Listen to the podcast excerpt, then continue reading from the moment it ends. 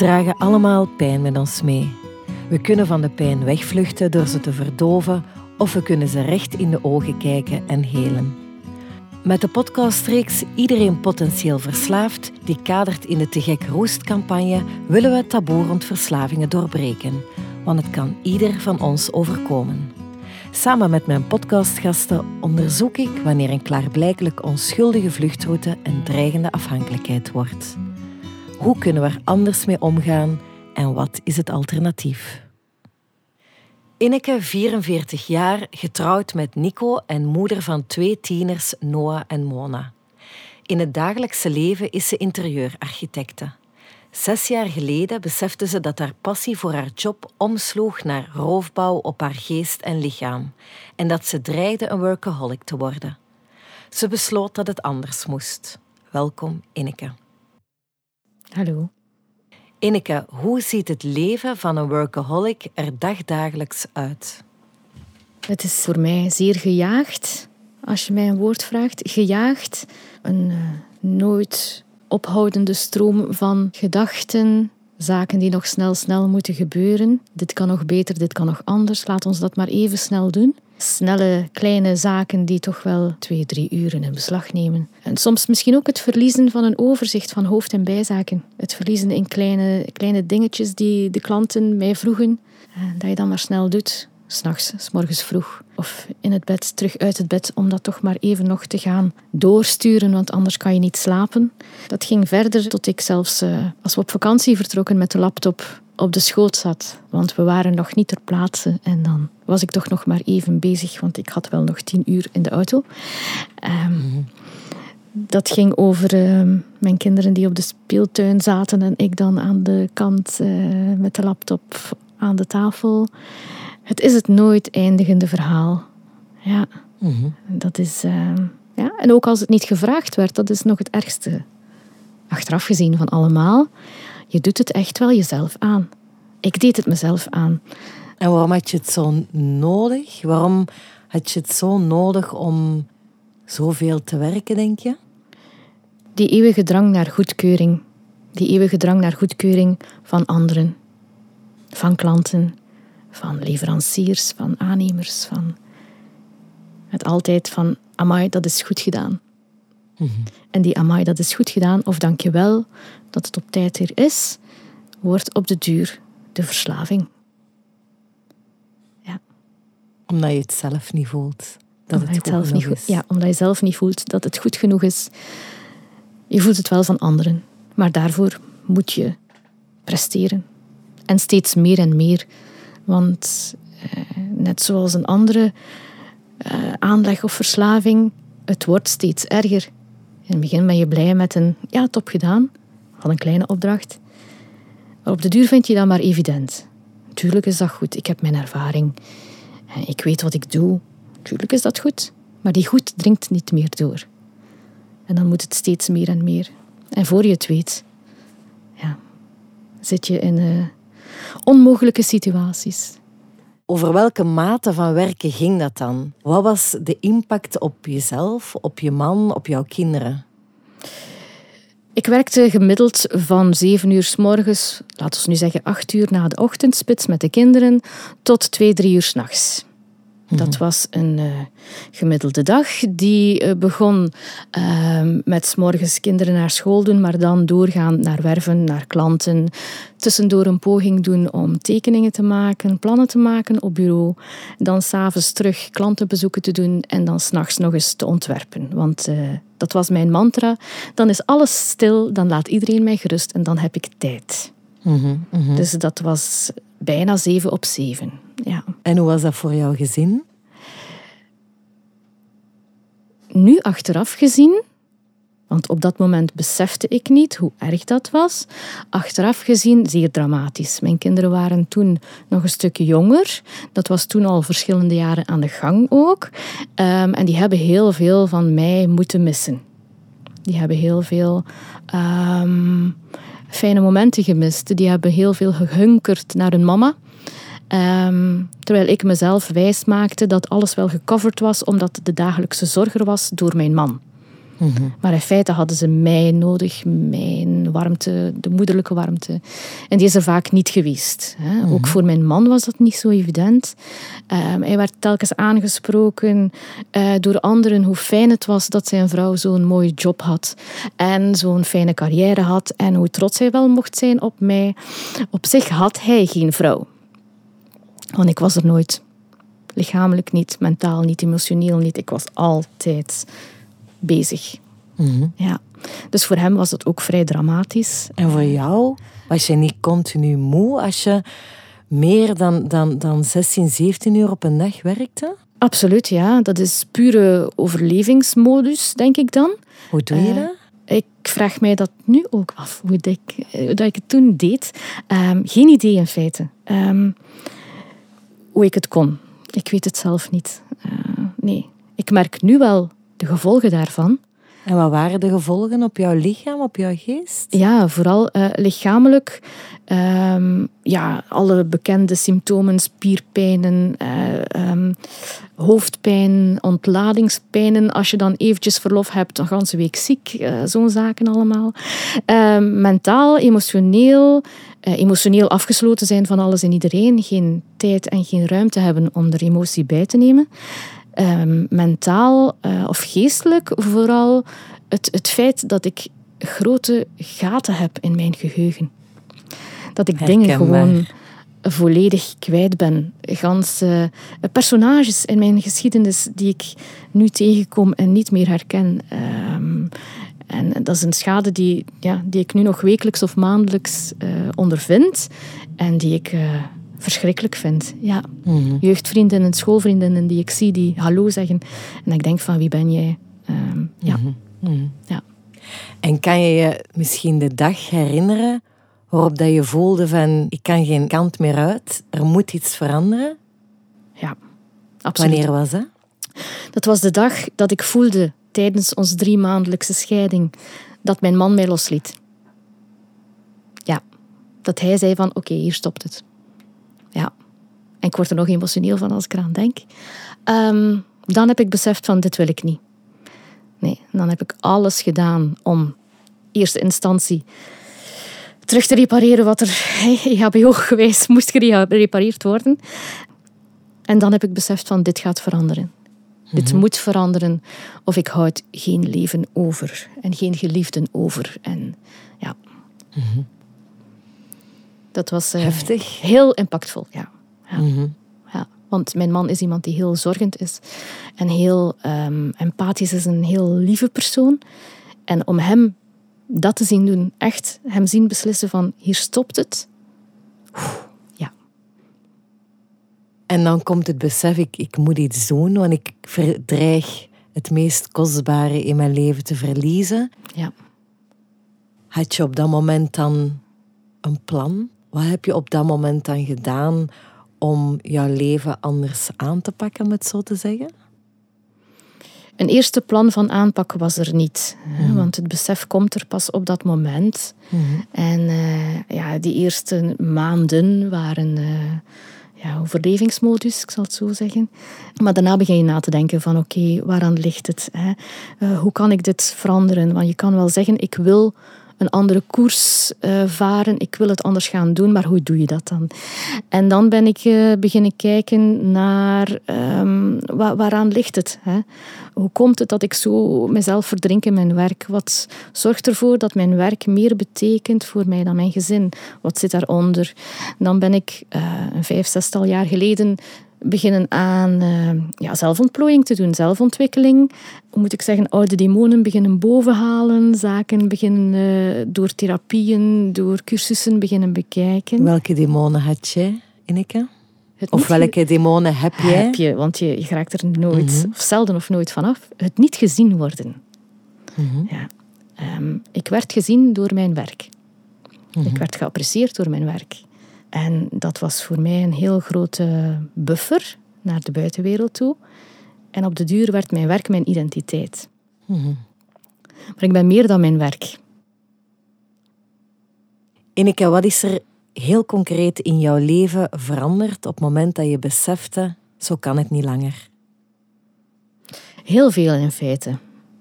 Ik ben eerst begonnen met echt te kijken naar zaken die mij storen. Zaken die er in de loop der jaren zijn bijgekomen, die absoluut niet bijdragen aan mijn verhaal. Zoals? Zoals een, heel, een grote bureaustructuur, personeel, um, projecten die heel ver liggen, zodanig dat er heel veel moet over en weer gereden worden. Dus zaken die energie vragen, heb ik eerst en vooral proberen elimineren, zodanig dat de essentie overblijft en dat is het plezier van het werken. Mm-hmm. Eerst dat. Dat ging, moet ik zeggen, vrij makkelijk. Mm-hmm. Dan kom je natuurlijk aan het tweede deel en dat is het doseren voor jezelf. Dat is een proces dat moeilijker is.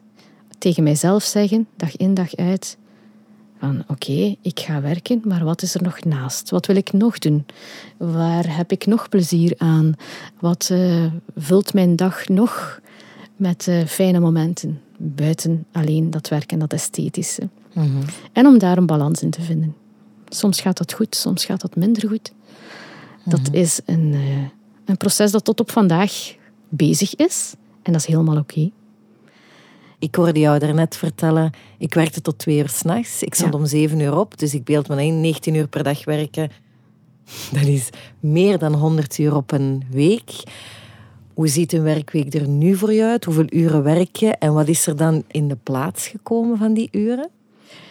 Mijn werkweek is nog steeds langer dan een standaard werkweek. Maar ik heb mezelf ondertussen wel al kunnen toestaan. Het klinkt negatief als ik het zo zeg, maar ik heb voor mezelf ruimte genomen om ook andere zaken te doen waar ik plezier aan heb, waar ik vervuld van word. Uh, ik ben bijvoorbeeld bezig met een keramiekles die wel esthetisch is, maar heel aards en dus helemaal met je vingers in de klei. Dus dat zorgt voor ongelooflijk veel ontspanning. En ik doe dat op donderdagmiddag, wat voor mij een enorme overwinning is, want dat is een werkdag. Dus, uh, mm-hmm. dus dat zijn zo van die kleine stappen die ik neem, maar die mij heel veel voldoening brengen. Ik heb mezelf ook voorgenomen, en dat lukt me redelijk, om ook in de vakanties bijvoorbeeld er meer te zijn voor mijn kinderen. Ik zou graag evolueren naar een systeem waar ik misschien meer werk in de week, maar in de vakanties toch wel meer tijd kan vrijmaken voor hen. Mm-hmm. En een agenda uitbouwen op lange termijn. Mijn agenda zit heel lang vol op voorhand, maar met ruimtes om te ademen. En als je bijvoorbeeld in de vakantie dan tijd doorbrengt met jouw kinderen, kan je daarvan genieten? Of ben je onderhuids nog heel rusteloos? Nee, daar geniet ik intens van. Nu. Ja. Dat is echt iets wat ik mij tot doel heb gesteld en waar ik mij zeer goed aan kan houden. Het is vakantie en het stopt. Vroeger was dat nooit. Vroeger was het vakantie en ik was bereikbaar en het ging door. Mm-hmm. Dat probeer ik nu te vermijden. Heb ik zaken die doorlopen, dan spreken we vaste momenten af dat ik bereikbaar ben. Daarnaast mm-hmm. niet. Mijn gsm ligt vaak in het weekend uh, apart. Of ik heb er niet bij, of, ik, of hij staat op stil. Mensen die ons kennen kunnen mij bereiken via mijn echtgenoot. Mm-hmm. Uh, Maar dat zijn zaken die vijf jaar geleden totaal ondenkbaar waren. Ja. Zijn er nog momenten, en zo ja, welke zijn die momenten, dat je terug dreigt te, in de valkuil te stappen van terug naar veel meer te gaan werken? Wat zijn zo de kritieke momenten voor jou? Kritieke momenten zijn er altijd als ik ongelooflijk getriggerd word. Als er toffe projecten zijn die, die, ja, die te mooi zijn om te laten liggen. En die met fascinerende mensen, fascinerende settings, dan dreig ik door te slaan in uh, daar heel veel uren voor te gaan presteren. Soms niet nodig. Soms kan er iets moois op papier staan op een heel korte periode, maar dan is het nooit goed genoeg. Mm-hmm. En dan, dan, dan moet ik mezelf leren, als het oké is, is het oké. Je hoeft niet te zwoegen om iets waar te zijn. En dat is een mantra die ik mezelf steeds moet uh, voorhouden. Ja, toch wel. Mm. En dat gebeurt zeer vaak. Het gevoel van niet goed genoeg te zijn, het gevoel van niet gezien te worden, is eigenlijk de, de echte pijn die vaak onder een verslaving of onder een uh, afhankelijkheid onderhuids leeft en dat we willen vullen door iets waardoor dat we ons wel goed genoeg even voelen. Maar natuurlijk, een verslaving is een heel destructieve manier om met die pijn om te gaan, om die zelfs niet te voelen. Op welke meer constructieve manier ga jij nu om met die pijn van niet goed genoeg te zijn? Hoe zorg jij voor jezelf? Als ik voel dat het te veel wordt, ga ik actief stilstaan. Effectief gewoon stilstaan en stoppen. En gewoon voelen van, wat heb ik nu nodig? Dat is een heel eenvoudige vraag, maar die is niet altijd zo makkelijk te beantwoorden. Moet je eventjes dikwijls laten bezinken, wat heb ik nu nodig? Dat kan van alles zijn, dat kan rust zijn. Dat kan stilte zijn, dat kan actief bezig zijn, dat kan buitenlucht zijn. En dat dan ook te gaan doen. Doe je dat dan? Ja. Wat is op de meest rusteloze moment hetgeen wat jij als eerste zou doen, Ineke? Ik ga heel vaak wandelen. Ja, we hebben een hond die daar heel gelukkig mee is. En uh, wij wonen in een heel mooie streek aan de Kreken. Uh, en dan neem ik mijn auto en dan gaan wij wandelen. Open lucht. Het letterlijke uitwaaien in feite geeft heel veel rust. Ja, mm-hmm. Ja, toch wel. Dat is mijn eerste acute um, moment. Dat ik, als ik het echt acuut nodig heb, dan is het auto in en weg. Ja. Mm-hmm. Ja. En dat hoeft niet lang te duren. Dat kan ja, een uur zijn. Maar op dat uur is er eventjes stilgestaan bij alles. Dan laat ik mijn gsm in de auto. En dan um, ja, is het alleen dat. Mm-hmm. Natuur, wandelen, wind in je haar en stop. Ja. Mm-hmm. Ineke, en hoe gaat het vandaag de dag met jou? Is jouw relatie met jezelf en je relatie met jouw man, die jou destijds heeft wakker geschud, is die veranderd? Enorm. Dat is uh, in feite volledig, volledig veranderd. Uh, wij zijn een... Uh, Een, een zeer goed koppel. Wij hangen heel goed aan elkaar. Uh, omdat we nu terug alle tools in handen hebben om dat te kunnen zijn, om dat te mogen zijn. Uh, het feit dat ik minder werk of mij daar meer van bewust ben, zorgt er ook voor dat het bespreekbaar wordt. Mm-hmm. Ook voor hem, voor mij, voor onze kinderen. Dus ja, als het, als het met hen goed gaat, met ons goed gaat, gaat het automatisch met mij ook veel beter. Of omgekeerd, zoals je het bekijkt. Dus, uh, ja. En durven ze jou aanspreken als je terug dreigt... Zeker. ...in jouw werkmodus te geraken? Zeker, ja. Hoe doen ze dat, jouw kinderen bijvoorbeeld? Mijn kinderen die wijzen mij op uh, beloftes die ik maak. En als ik ze dan niet nakom, zijn zij de eerste om te zeggen... Uh-uh, zo hadden we het niet afgesproken. We gaan... terug naar hetgeen je ons beloofd hebt. En uh, ja. ja. Dat is zeer direct, zeer open en zeer welkom. Mm-hmm. Als ze het op die manier doen. Want mm-hmm. uh, dat wil zeggen dat zij ook voor hun noden opkomen. Hetgeen ze als kind minder konden, omdat ze gewoon klein waren. Het zijn nu tieners en nu doen ze het wel. En uh, nu zeggen ze het gewoon als ze mij nodig hebben of als ze nood hebben aan iets. En uh, dat is heel fijn. Ja. Mm-hmm. Ja. En ze durven ook zeggen, ze hebben alle twee... Ja, het zijn pubers. Ze beginnen hun eigen leven te leiden. En dan hebben ze soms ook wel... Als mama dan eens tijd heeft en zij hebben geen zin... Durven ze soms wel eens zeggen van... Ja, het is niet omdat jij nu tijd hebt dat wij zin hebben in jou. Ja, ook dat kan gebeuren. En dat is helemaal oké. Okay. Uh, ja. Het feit dat ze het kunnen, mogen en durven zeggen. Ja. Mm-hmm, ja. Absoluut. Ja. Ineke... Is er nog een boodschap van hoop dat jij zelf wilt meegeven aan de luisteraar?